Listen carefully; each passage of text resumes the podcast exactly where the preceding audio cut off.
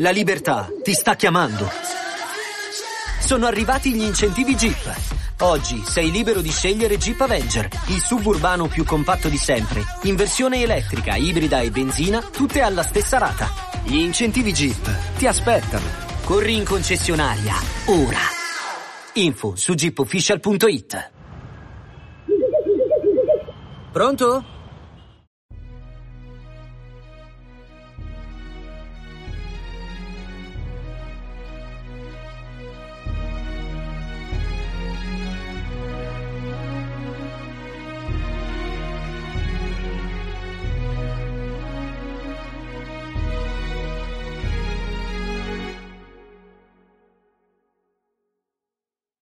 Ciao a tutti e benvenuti al 64 episodio di Pillole di Scienza. Oggi vorrei parlarvi di un argomento molto interessante e anche molto attuale, la crittografia. Capiamo insieme di cosa si tratta andandola prima a definire per poi capire alcuni utilizzi che abbiamo tutti i giorni nella nostra vita quotidiana. Quindi che cos'è la crittografia? Si tratta di quella branca della crittologia che si occupa delle cosiddette scritture nascoste, ovvero dei metodi che ci sono per rendere un messaggio non decifrabile a persone non autorizzate a leggerlo.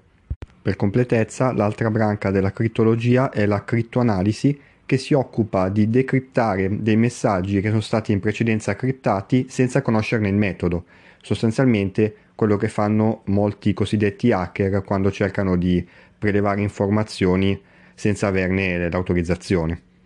Dovete sapere che per fare crittografia non serve necessariamente un computer, infatti è da millenni che l'uomo utilizza metodi crittografici ovviamente all'inizio molto semplici e poi man mano sempre più complicati. Facciamo una rapida carrellata storica dei metodi più famosi che sono stati utilizzati per vari scopi, iniziando dalla mitica scitala degli Spartani. Sostanzialmente cosa si faceva? Si prendeva una pergamena e la si arrotolava intorno a una bacchetta una volta fatto questo, si scriveva il messaggio che si voleva mandare a qualcun altro e successivamente si srotolava la pergamena dal bastoncino e la si dava al messaggero. Una volta che la pergamena giungeva a destinazione, per poter essere interpretata correttamente, il messaggero doveva possedere una bacchetta del tutto identica a quella utilizzata per scrivere il messaggio. Quindi il messaggero cosa faceva? Arrotolava la pergamena sulla sua bacchetta e leggeva il messaggio. Il metodo era abbastanza sicuro tutto sommato. Infatti qualora la pergamena fosse stata intercettata da un malintenzionato, questo aprendola avrebbe visto delle lettere scritte apparentemente a caso. E anche se avesse conosciuto il metodo di cifratura, quindi la scitala, difficilmente, anzi molto difficilmente avrebbe avuto una bacchetta del tutto identica a quella utilizzata per scrivere il messaggio che gli avrebbe consentito di leggerlo adeguatamente. Passiamo invece ora al cifrario di Cesare, anche questo un metodo abbastanza mitico. Il principio di funzionamento era semplicissimo, di fatto si aveva una chiave crittografica che era costituita da un semplice numero intero, quindi 2, 3, 5. Questa chiave era nota soltanto alle persone autorizzate a leggere il messaggio. Ma come veniva utilizzata la chiave? Immaginiamo di avere un messaggio cifrato BC con una chiave uguale a 2. Conoscendo l'alfabeto bisogna portare avanti entrambe le lettere di due posizioni, quindi la B diventa una D e la C diventa una E. Il messaggio quindi originale e decifrato è DE. Ci sono prove nel corso della storia di differenti versioni di questo cifrario però il principio di funzionamento base è sempre questo. Se ci pensate non era proprio sicurissimo perché qualora il malintenzionato avesse conosciuto il metodo, gli sarebbe bastato fare un po' di tentativi per arrivare al messaggio decifrato. Facciamo ora un esempio più vicino ai giorni nostri. Siamo nella seconda guerra mondiale e i tedeschi per cifrare i loro messaggi utilizzavano la macchina Enigma. I tedeschi pensavano che i messaggi generati con questa macchina fossero inviolabili, però i polacchi prima e gli inglesi poi riuscirono a più riprese a decifrarli. E questo ebbe un ruolo molto importante nell'esito finale del conflitto mondiale. Un primo aspetto importante. i metodi per cifrare e decifrare utilizzati nella seconda guerra mondiale erano molto più complessi rispetto a cifrario di Cesare, Citala e altri metodi che sono stati utilizzati nel corso della storia.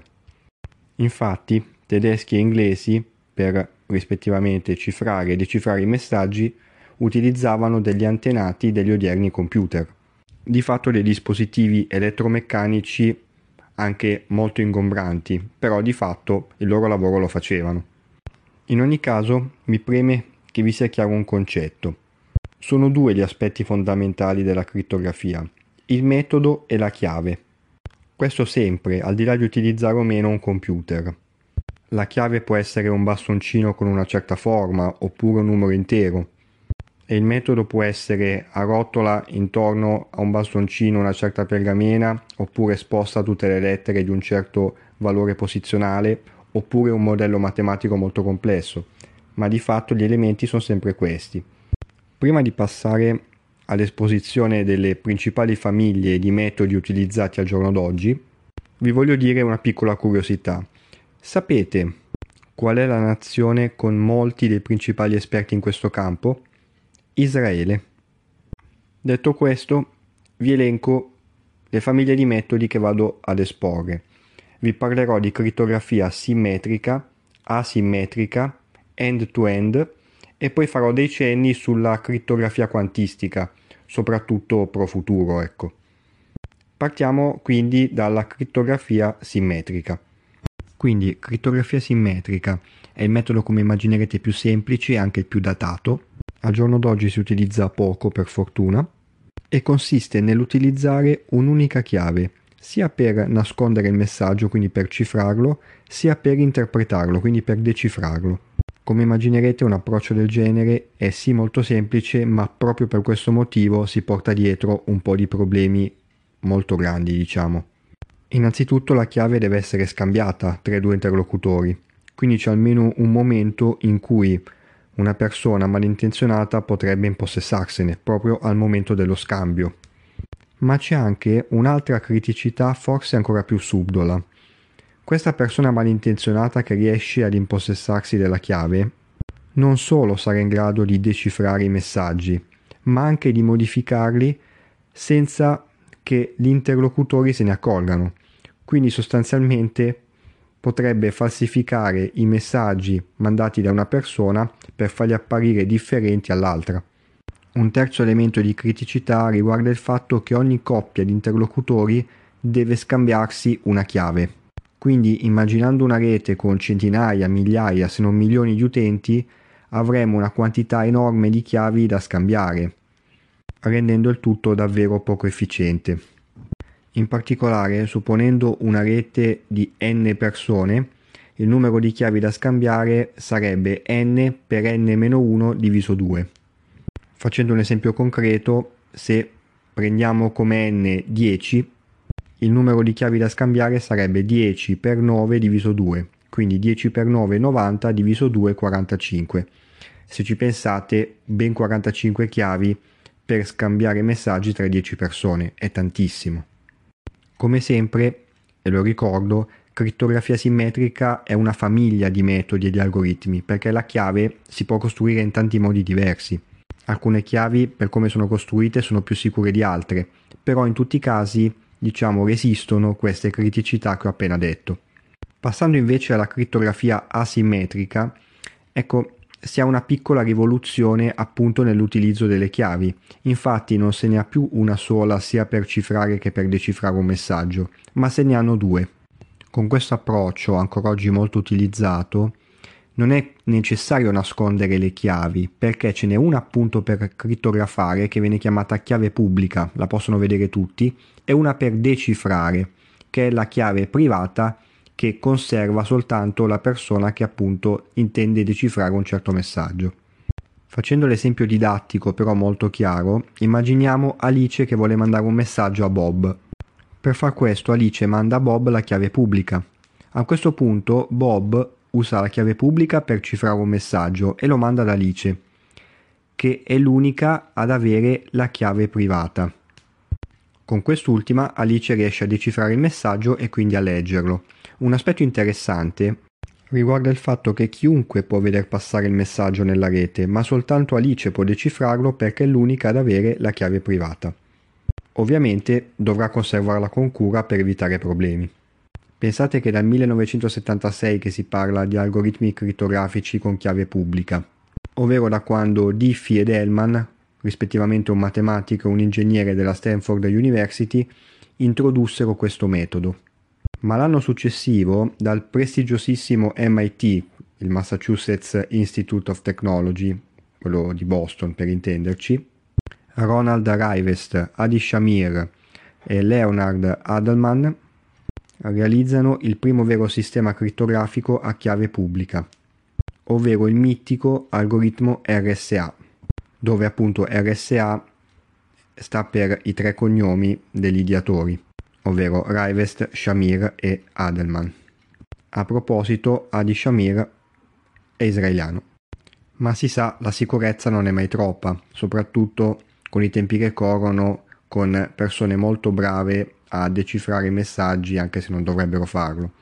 E soprattutto con una tecnologia che da un lato permette di creare algoritmi crittografici sempre più complessi, ma dall'altro aiuta anche sempre di più a decifrarli. Quindi sostanzialmente è sempre una lotta tra il bene e il male, diciamo. Fatto sta che c'è anche un terzo tipo di crittografia, denominato crittografia end-to-end. Questa è utilizzata dalle più famose app di messaggistica, in particolare dalla più famosa di tutte. Quando avviate una nuova conversazione ve lo dice, crittografia end-to-end, fateci caso. Questa famiglia di metodi consente di proteggere la privacy e quindi le comunicazioni usando due paia di chiavi. Ognuno dei due interlocutori conserverà sul proprio dispositivo una chiave privata. Invece le chiavi pubbliche vengono scambiate tra i due per permettere di crittografare i messaggi. Quindi sostanzialmente quando mandate un messaggio a un'altra persona cosa succede? Il vostro testo viene cifrato grazie alla chiave pubblica che avete scambiato con l'altra persona e quando il messaggio arriva a destinazione quella persona possiede la relativa chiave privata per decifrare il messaggio e quindi per poterlo leggere tranquillamente. Sostanzialmente si tratta di una crittografia asimmetrica doppia.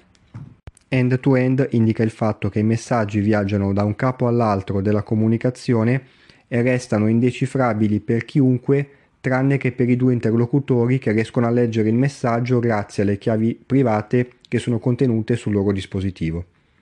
Questi metodi sono in continua evoluzione. Così come la crittografia asimmetrica non è ferma all'RSA ma sono stati sviluppati degli algoritmi via via sempre più evoluti, anche per la crittografia end-to-end ci sono filoni di ricerca molto interessanti. Prima ho parlato di potenza sempre crescente dei computer, un po' come arma a doppio taglio.